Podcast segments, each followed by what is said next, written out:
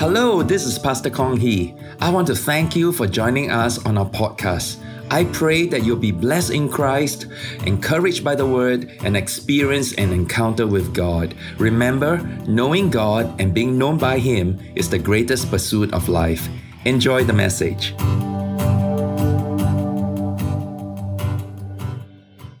When Daniel's three friends, Shadrach, Meshach, and Abednego, took a stand against the king of Babylon, and refused to bow to his image. They were threatened with death in a burning fiery furnace. Their reply to King Nebuchadnezzar is one of the greatest demonstration of faith in the Bible.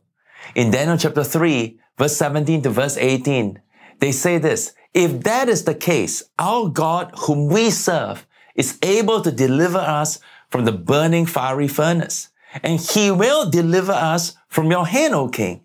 So their complete faith in God's power. And then they say, but if not, let it be known to you, O king, that we do not serve your gods, nor will we worship the gold image which you have set up. These three Hebrew men were not presumptuous. Although they had great faith in God for their deliverance, they were also fine if God chose not to deliver them. This is how true faith looks like.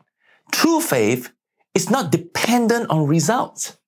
It doesn't matter whether the healing comes or not, or the deliverance comes or not. Faith says, Oh God, I will trust in your character and the promises you have made in your word. True faith will never say, Oh, how come we prayed and prayed and prayed, but the healing never comes? Did we waste our time? How come we spoke and spoke to the mountains, but the deliverance never comes? Was it a mistake to even believe in God? Faith will never say that. Instead, faith says, I believe God's word 100% to the very end. I know He will heal. I know He will deliver.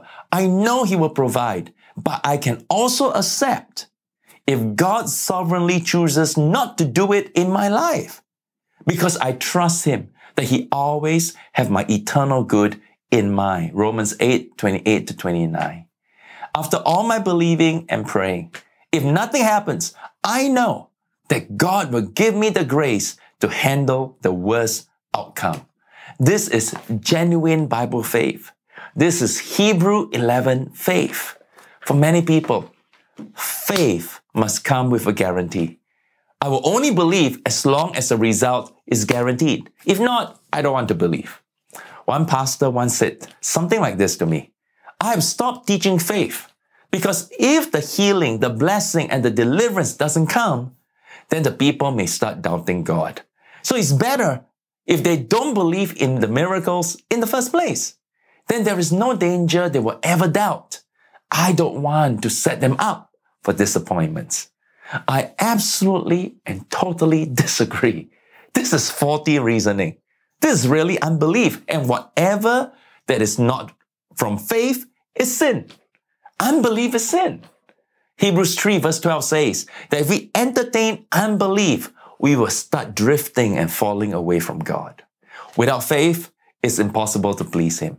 Hebrews 11 teaches us that God wants us to believe Him to the very end, even if the result is not what we expect. Look, if healing, deliverance, and blessings are always guaranteed, then there's no need for faith. Faith is needed precisely because things in life are not always guaranteed. Faith is needed precisely for days when God is silent. Genuine, mountain moving faith is believing God fully in His Bible promises and then trusting Him for the best possible outcome.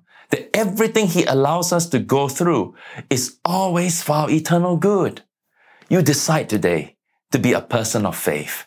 Thinking, visualizing, believing, and speaking out the word of God day and night, night and day to your mountains, in your situation, fully believing God to keep his promises and then trusting him that whatever outcome he gives will be for your best.